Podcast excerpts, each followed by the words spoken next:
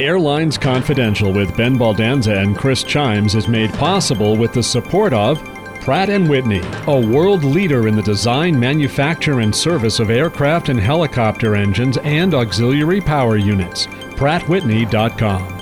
TA Connections, the industry's most comprehensive airline lodging and crew logistics program. TAConnections.com. Clear, a leader in touchless travel. Learn more at clearme.com/airlines. And Seabury Capital Group, global reach, global scale. SeaburyCapital.com. We also welcome your business's support. Info at airlinesconfidential.com. Good morning, good afternoon, evening, whenever you listen to us. Welcome. This is Airlines Confidential, and I'm Chris Chiames. And I'm Ben Baldanza. Let me echo Chris's welcome to this week's show.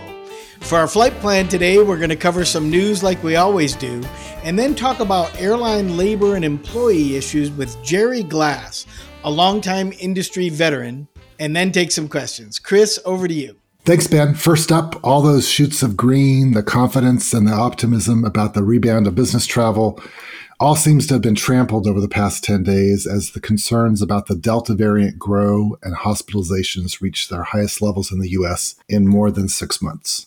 Carriers are even seeing a pullback in leisure demand, Southwest going so far as advising investors that it now doesn't expect to be profitable in Q3 as it sees a measurable decline in bookings than what had been projected for after Labor Day. OpenTable, owned by Bookings.com, is seeing comparable negatives in restaurant reservations. And while Disney reported a rebound in its theme park revenues last week, executives acknowledge uncertainty ahead. So, Ben, what do you think is going on in the airline C suites right now?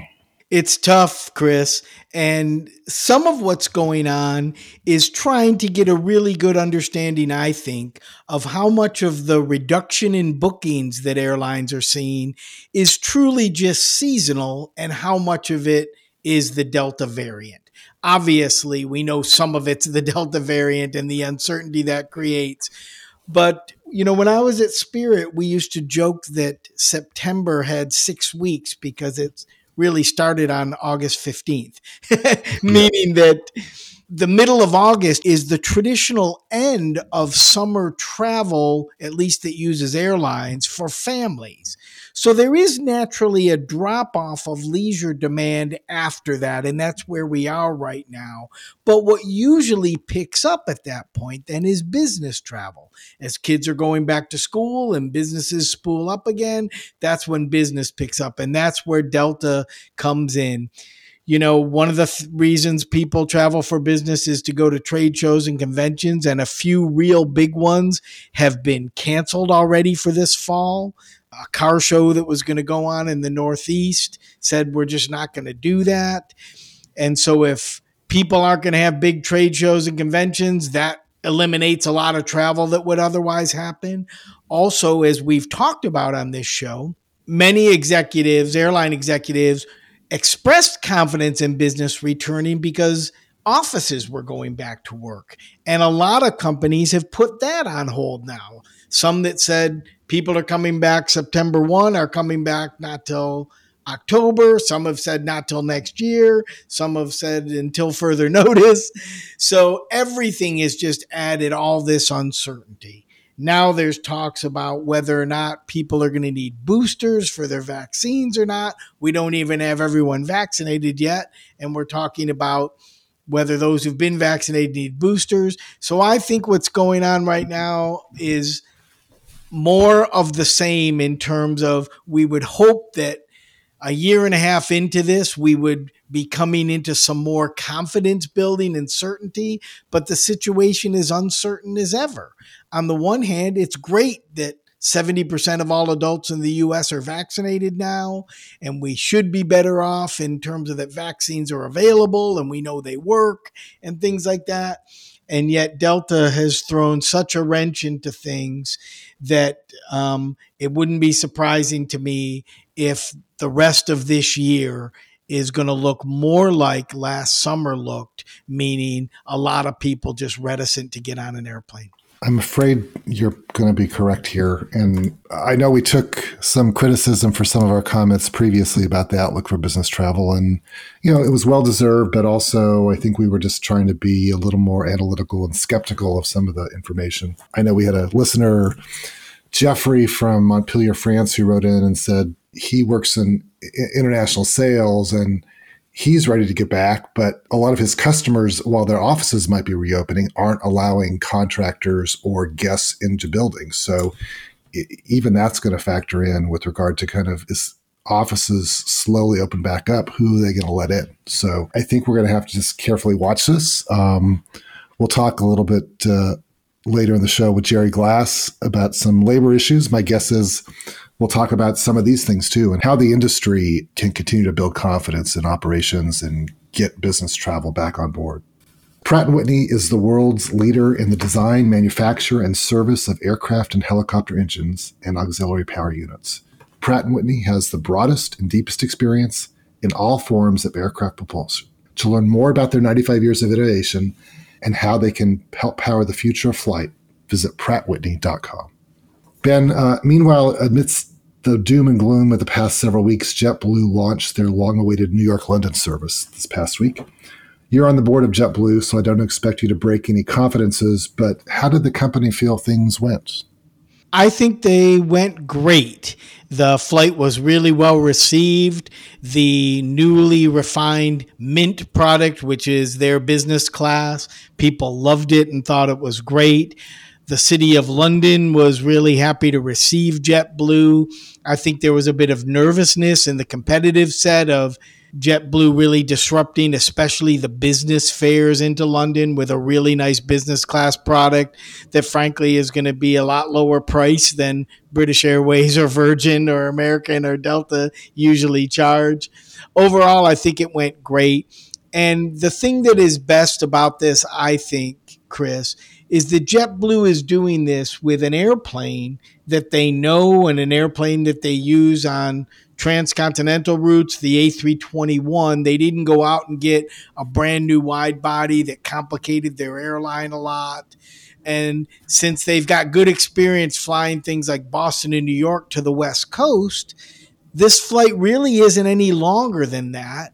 It's different because it goes to another country but it's within sort of the scope of what they've been doing with a plane they've been doing. So in many ways, it was a natural extension of where they were. And because of all that, I think it went very well and they're excited about it. And in another month or two, they're going to, they're going to have their first flight into Gatwick airport as well. Yeah. The media coverage was great. I mean, I think it underscores how badly we want things to succeed. Uh, the media even uh, you know wanting things to succeed and get back to business and for airlines. So um, it was very positive coverage. So let's hope the uh, operating environment continues to give JetBlue and all the other carriers in the market some space to grow. And then we were pretty tough on Spirit last week, Ben. What's your take on how they've been recovering from the meltdown of the past two weeks? Well, operationally, they seem to have gotten things back in order, meaning that they've gotten the capacity that's loaded. They've gotten the people available to fly that capacity, and that means they haven't had to cancel nearly as many flights. I think the real issue for Spirit, Chris, is that they've spent the last five years on a really good and positive campaign to really improve their customer experience. They've moved up in on time. They've had a lot of their people trained by Disney. They refer to their customers as guests, which is a mental thing that sort of gets everybody in the right mode of how to treat people. And they've done a lot of that. And what I think, though, is that they disrupted so many people over the last couple of weeks is how much of that goodwill that they've built up do they now have to rebuild back you know, if an airline like Southwest messes up, they have such a long, long history of being a great airline and good customer service that people tend to give them the benefit of the doubt and they'll, they'll say, well, that's not the normal Southwest. We know they'll get that fixed. I don't know that Spirit has that brand credibility yet. And so it's possible that there are some thinking, oh, the well, they've been good the last couple of years, but now the real spirit's back again. And I hope that's not the case for them because they are a good company and getting their operation back has been important to them. I'm sure it was trying for everyone in that company and a lot of their customers as well. So now the question is the whole thing, they've rebuilt the operation. Now they got to rebuild the trust in their customer base. Yeah, I talk a lot to PR students and PR groups and kind of take the position, especially on the communication side.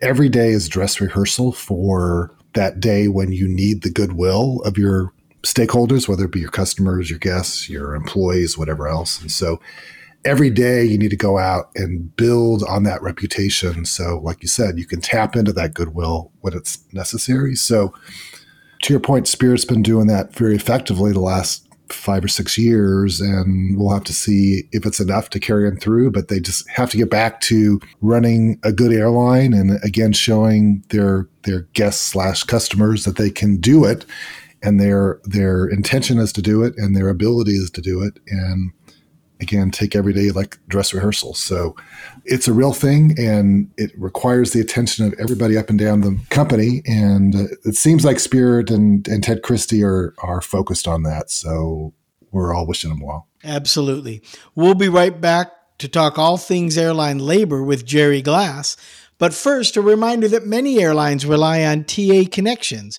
to book hotel rooms for those employees as they travel. TA Connections partners with more than 140 aviation and cruise line companies and hundreds of thousands of hotels worldwide. They monitor and track room utilization to ensure you get the most out of the rooms you buy and you only pay for what was consumed.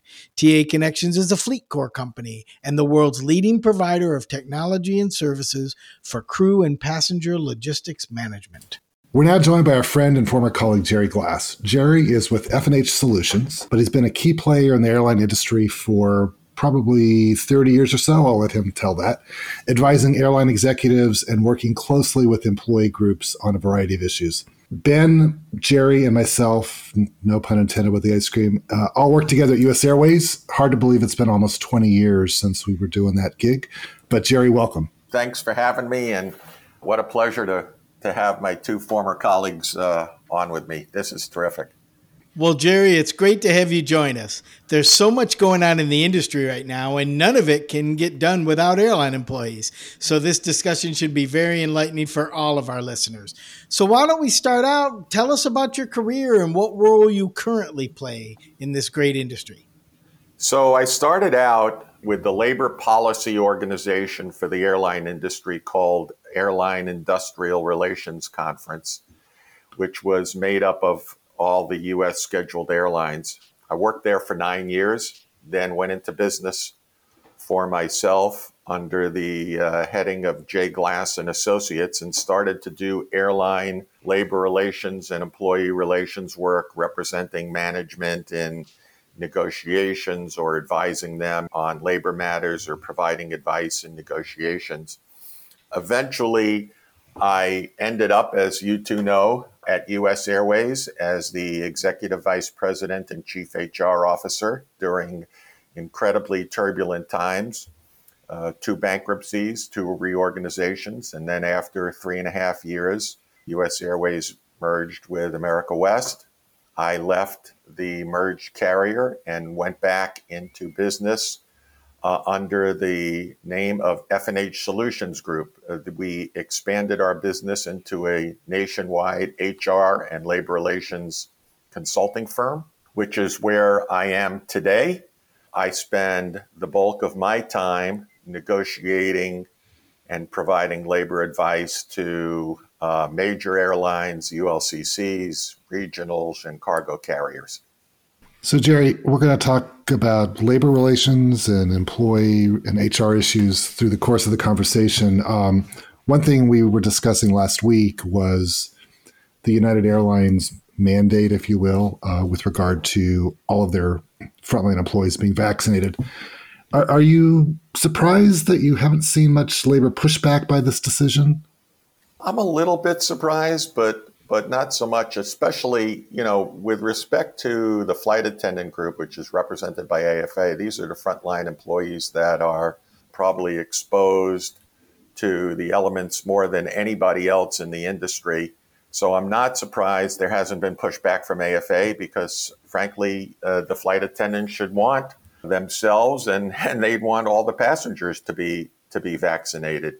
ALPA has not come out either for or against the vaccinations. All they've said is we want to talk to management some more. And they do have a previous side letter that said that vaccinations were voluntary and not mandatory. So they do have a little bit to work through.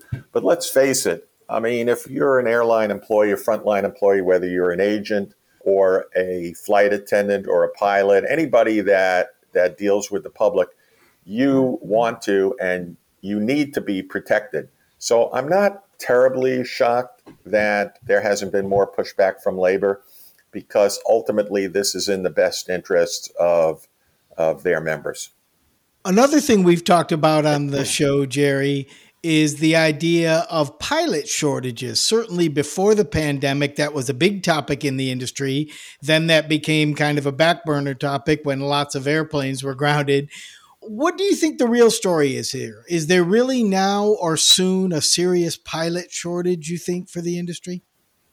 I think that the pilot shortage is going to show up and is starting to show up among the regional airlines and what I would call the second tier airlines. In other words, if you're United or American or Delta or Southwest or FedEx or UPS, those carriers are not really going to struggle to hire pilots because the fact of the matter is they're at the top of the pyramid.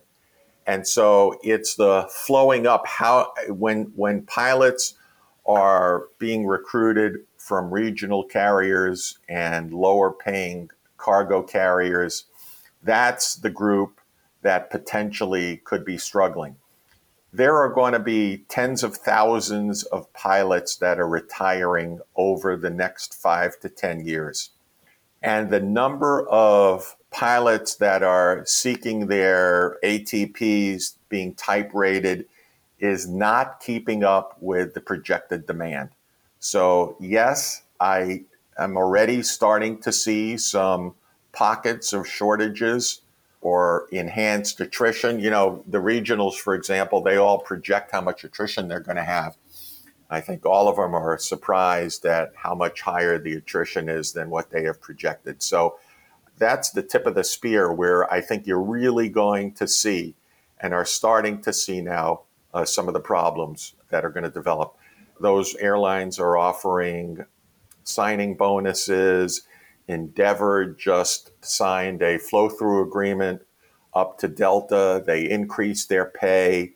And generally, when, when that happens, other carriers follow.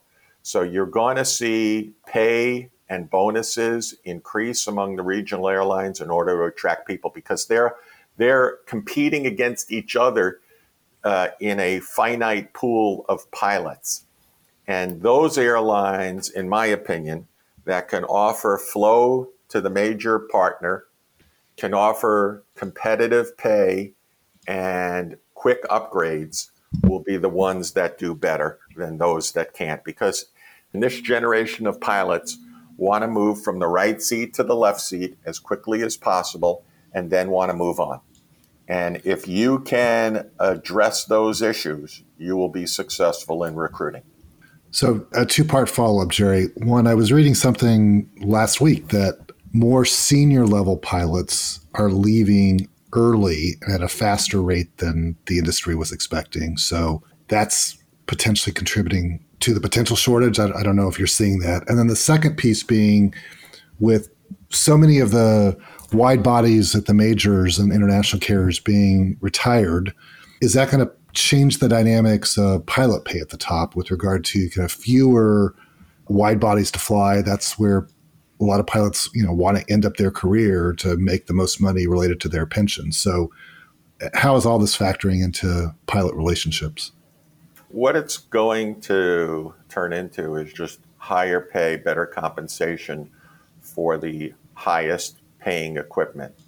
Now, eventually, hopefully, international markets will come back where the wide bodies are mostly utilized. And so the 777 and the 787 rates will be, from a historical standpoint, probably the highest they've ever been in the, in the history of the industry.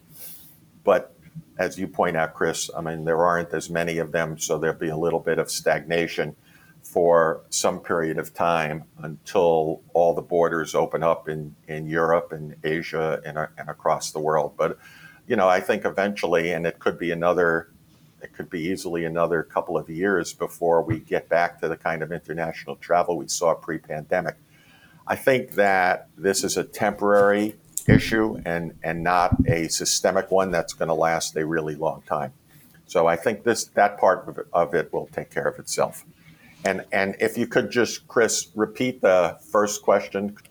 With regard to a lot of senior level yeah, pilots yeah. leaving earlier than their 65, age 65 mandated retirement. Right. So what happened during COVID was the uh, the carriers offered early outs to pilots who had hit like age 63, 64. And I don't think that the airlines anticipated the kind of traffic that we've seen up to this point this summer. And so as a result, they were caught flat footed and are behind on training pilots. As you guys both know, you don't train a pilot who's been out for months just you know in a day or two. It, it takes weeks, if not months, to get somebody back fully qualified.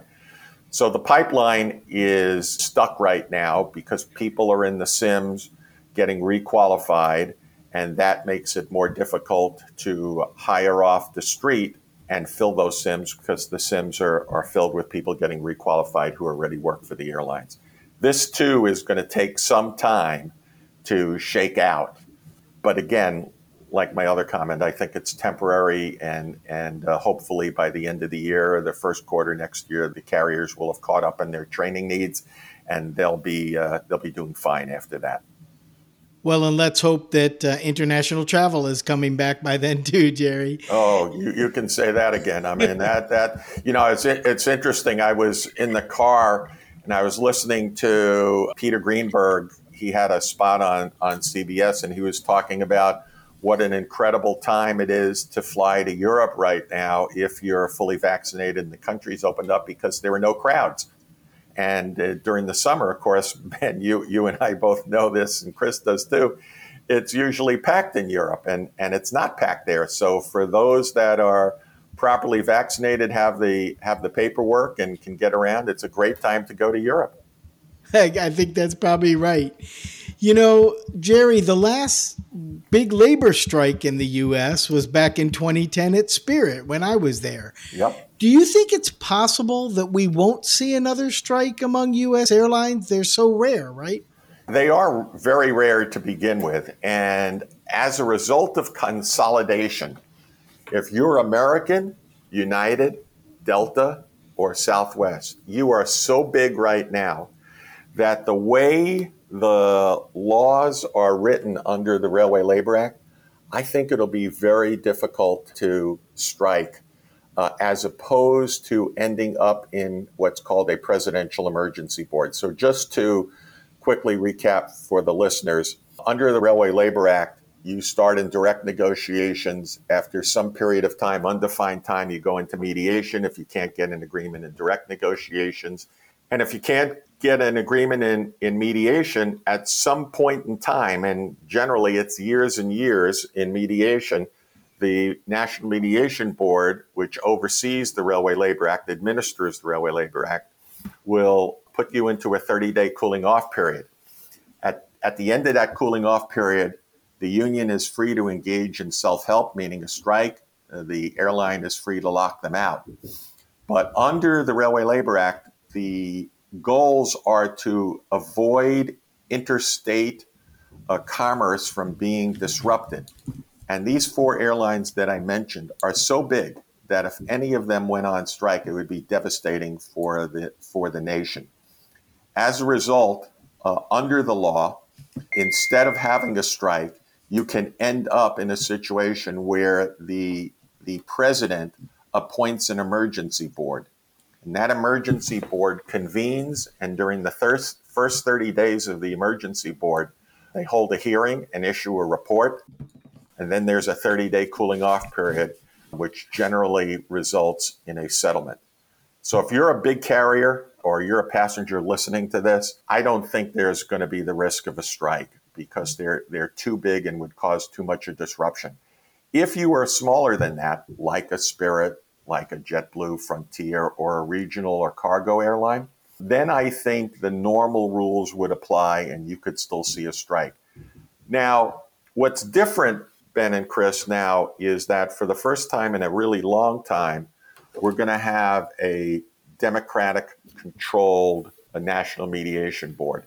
Uh, once the new member who has been nominated, Deirdre Hamilton, is voted on and confirmed by the Senate, there'll be a two to one Democratic majority. And traditionally, when the Democrats are uh, in control, they listen to labor a little bit more. And right now, labor holds the upper hand in in negotiations.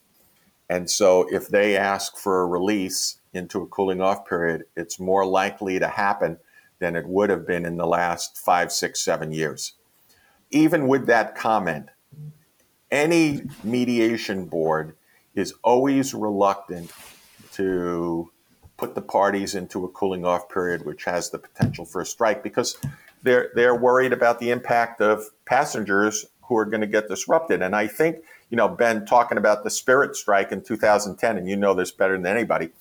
I think the mediation board didn't take into account the fact that Spirit didn't have interline agreements, wasn't going to be putting people on other airlines, and the tens of thousands of customers, passengers that were disrupted as a result of that strike.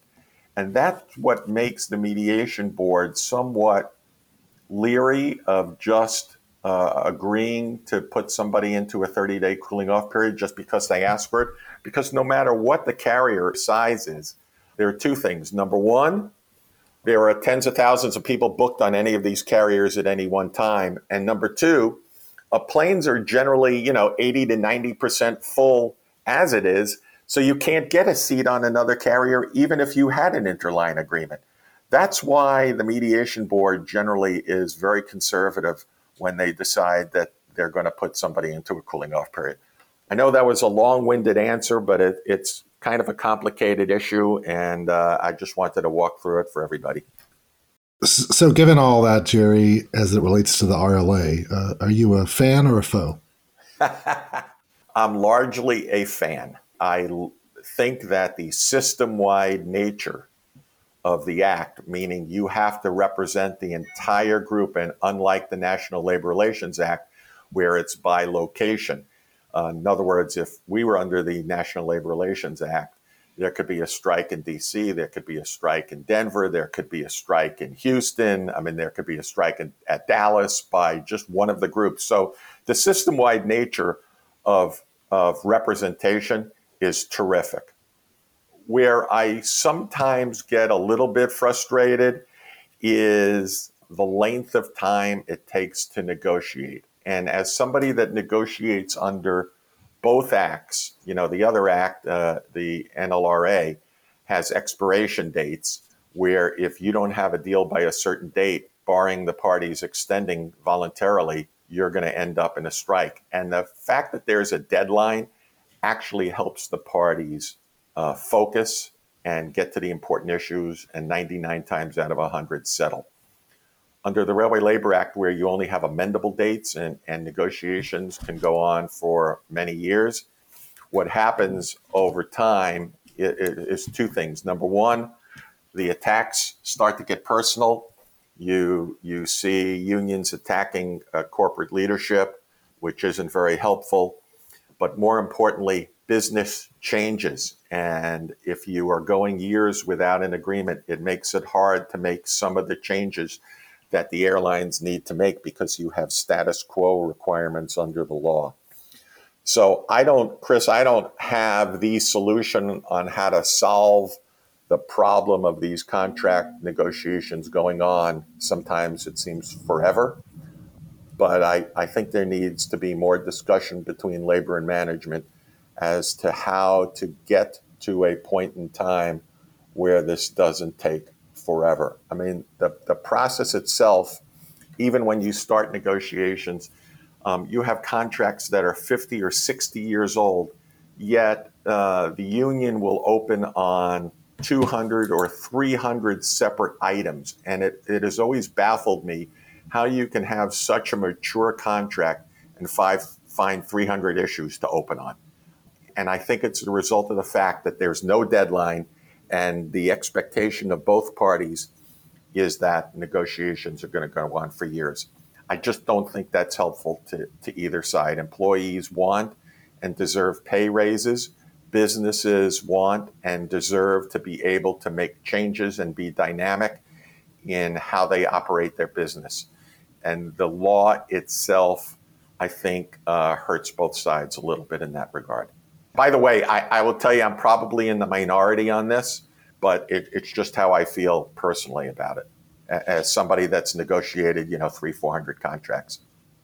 That's great insight, Jerry. And and I agree with you. And both businesses and unions, especially, like certainty and just knowing what's going to happen, right? And those long, long negotiating periods just add a lot of uncertainty and make both sides nervous. Yeah, they do. I mean, Ben, you you know this as the CEO of a of a big airline, um, how frustrating it is when you're told, "No, I'm sorry, we can't do that because we're in negotiations and we haven't gotten those changes yet." Well, Jerry, we've been talking a lot on this show about the overall labor shortage in the U.S., especially in hospitality and travel. Airlines aren't excluded, of course, and it seems to be a contributing factor to the real poor service record we've seen this summer, and it's affected a lot of airlines. How does the industry crawl out of this? I think you talked about it a little bit in terms of pilots, but for all the other groups, how do they get out of this? And is there any airline that you think are doing a particularly good job to stabilize their workforce and staffing right now? So the shortages are in a few areas. For the most part, it's on the ramp, meaning the the folks that load and unload your baggage, and it is with the highly trained mechanics. So it's less of a factor with flight attendants it is a bit of a factor with uh, airport agents, but not as much as with the baggage handlers and the mechanics. So let me kind of focus on those. If you're a, if you're a fleet service, a baggage handler, you have options. Right now, you know, the Targets, the Amazons, the Costco's, all those folks are hiring people and they're hiring them in warehouse positions. They're growing like crazy. And the starting salaries are, you know, call it in, in a lot of cases, $17, $18 an hour to start plus a signing bonus. You're inside, you're not subject to the elements, you're not on your knees loading and unloading aircraft, you're not outside either in the stifling heat or the bitter cold. And so, what airlines have to do is recognize who their competition is, and they are going to have to increase wages in order to compete with the kinds of companies that I mentioned. This is new, and it is not those, warehouse positions in the past were very low paying positions, um, but they are no longer uh, low paying. When it comes to mechanics, what I think needs to be done is an increased emphasis on vocational training and vocational schools, and the unions uh, and management need to embrace robust apprenticeship programs. I do work outside the industry, as I mentioned, and with companies that have skilled tradesmen, and they're finding the same problems that we're seeing in the industry. Where do you find the machinists, the electricians, the guys that work on HVAC systems, on boiler systems, um, highly skilled avionics mechanics. These are people that are only going to come into the industry if they, number one, see a future, a high paying future, uh, and number two, get the proper training. And they can only get the training two ways, three ways actually through school, formal school, on the job training, or through the union's training programs that they have. And in the unions training programs or with going to school at night, apprenticeship programs, um, which have been dormant in the industry for, you know, 30, 40 years, need to come back and need to take an important role going forward. So, Jer, before we wrap up, uh, you want to make a prediction about whether the flight attendants will seek another extension on the mask mandate and whether that will be successful? Oh, this is a tough call, Chris. Um, I, I think that they will ask for an extension on the mask mandate.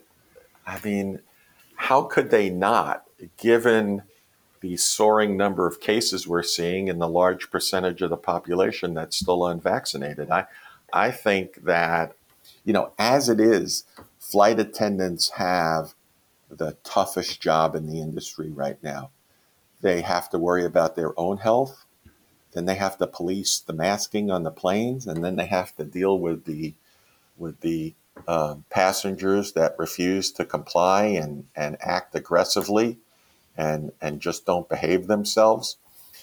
As it is right now, there is some group of flight attendants that are just afraid to come to work and that this is not what they signed up for. I can't imagine what the level of absenteeism would be if there isn't an extension of the mask mandate. Their jobs are close to impossible right now. And uh, not having a mask mandate, I, I think, is going to scare a lot more people, both the flight attendants and the passengers who have been vaccinated and will continue to wear masks. So I think they will they will ask for an extension. That that's my personal view. I think that's probably the right thing too, Jerry. Well, Jerry, this has been great. I have one more question, or maybe it's more of a comment. Okay. When we were all at US Airways, you taught me something that has stayed with me since.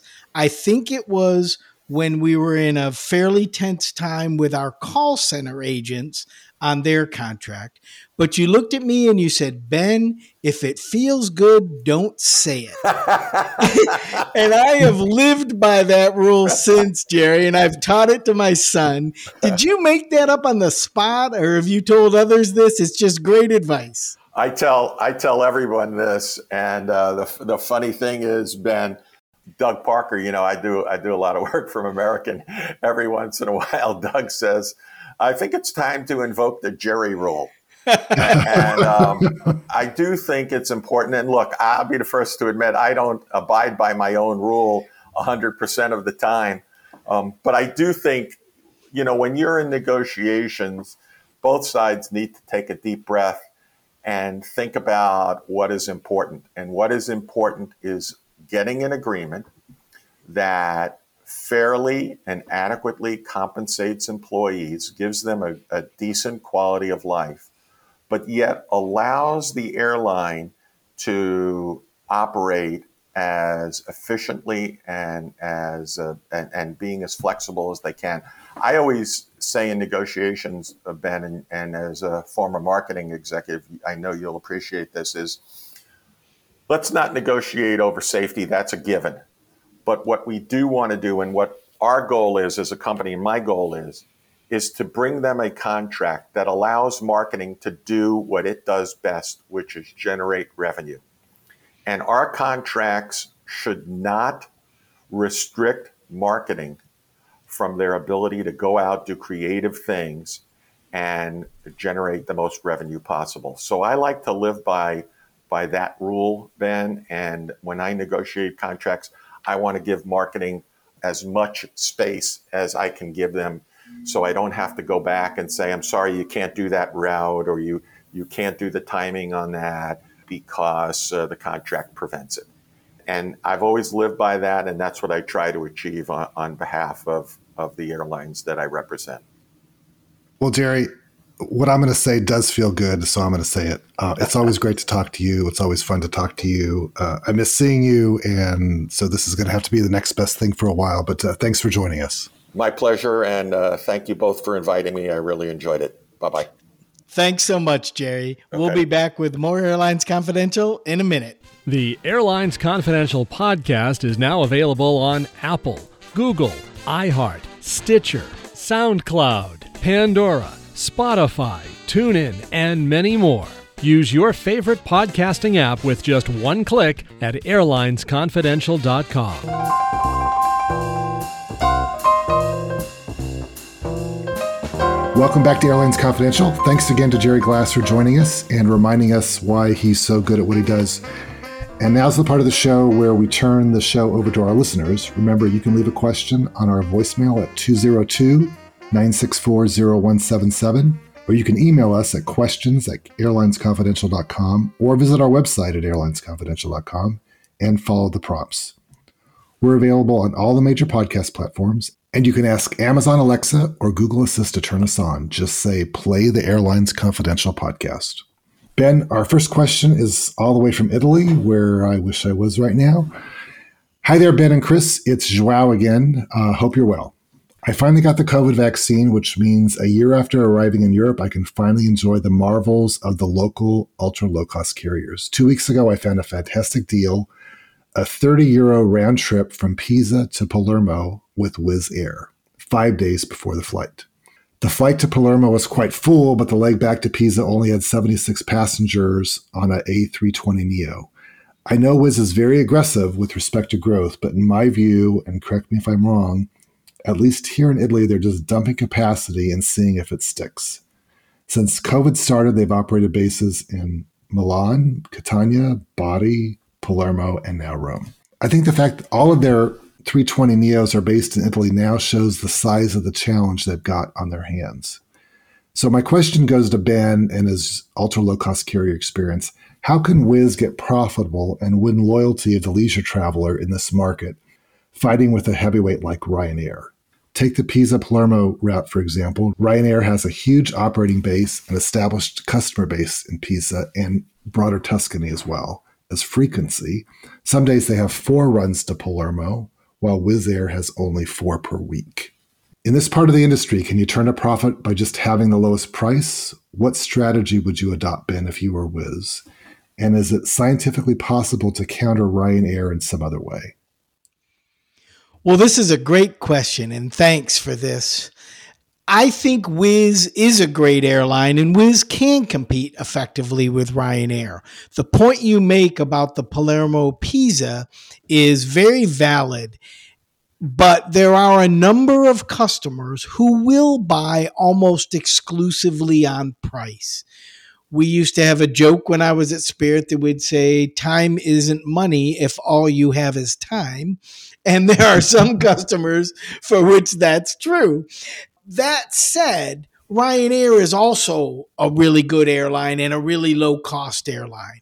What Wizz can do is keep its costs lower than Ryan, uh, which I think its costs are lower than Ryan, and what Wizz has been doing for a number of years is starting a lot of new routes and then determining which ones will be long term contributors in the network or not. At one point years ago, Joe Varadi, the CEO of Wizz, told me that in a given year they may start 100 new routes and they're happy if they end up keeping 30 to 40 of them that gives you a sense of how they've been planning. Now they're a little bigger and they're a little older now, so I don't know if that's that describes their growth in Italy right now. But the fact is, they've got good experience at deploying lots of new capacity, figuring out quickly what works and doesn't, keeping their airport costs nicely variable, meaning they don't put huge investments in the airports without knowing long term if they're going to be there. And Wizz has been competing with Ryanair since the day they started. So the two companies know each other really well. They compete in Poland, they compete in Hungary, they compete in the UK, they compete in a lot of places. So I think Italy is just one more battlefield for two really good companies that I think both have a role to play in European ULCCs. Both well run companies, too. Great question, though. Well, listeners, Remember, Clear makes travel safer and easier. Become a member of Clear and you'll enjoy frictionless journeys when you use Clear's Home to Gate feature, which lets you know exactly the best time to leave for the airport. Plus, Clear's signature experience helps you move seamlessly through airport security. Where will you go? Get back out there with Clear. Chris, here's a question for you since you're the PR guy. It's from Nigel in Piscataway, New Jersey. Do you think it would be helpful for Delta Airlines to change to a different name because it might make people think of the COVID Delta variant? That's a good question, Nigel. But I think Delta's going to be okay. They've got over 100 years of brand equity built into that name. You know, Corona Beer is doing just fine right now, although I'm sure they're also happy that we're talking about COVID and not the coronavirus anymore. Same as if there was a hurricane named Ralph Ralph's supermarket chain on the West Coast would power through that, or Wendy's hamburger chain, or whatever else.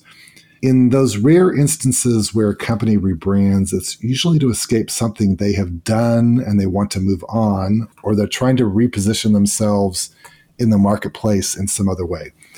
Uh, you know, two somewhat average electronics companies were Lucky's and Gold Star. Uh, when they combined, they became LG, they also elevated their status with appliances and consumer products, and, and now they're much more highly regarded than they were previously.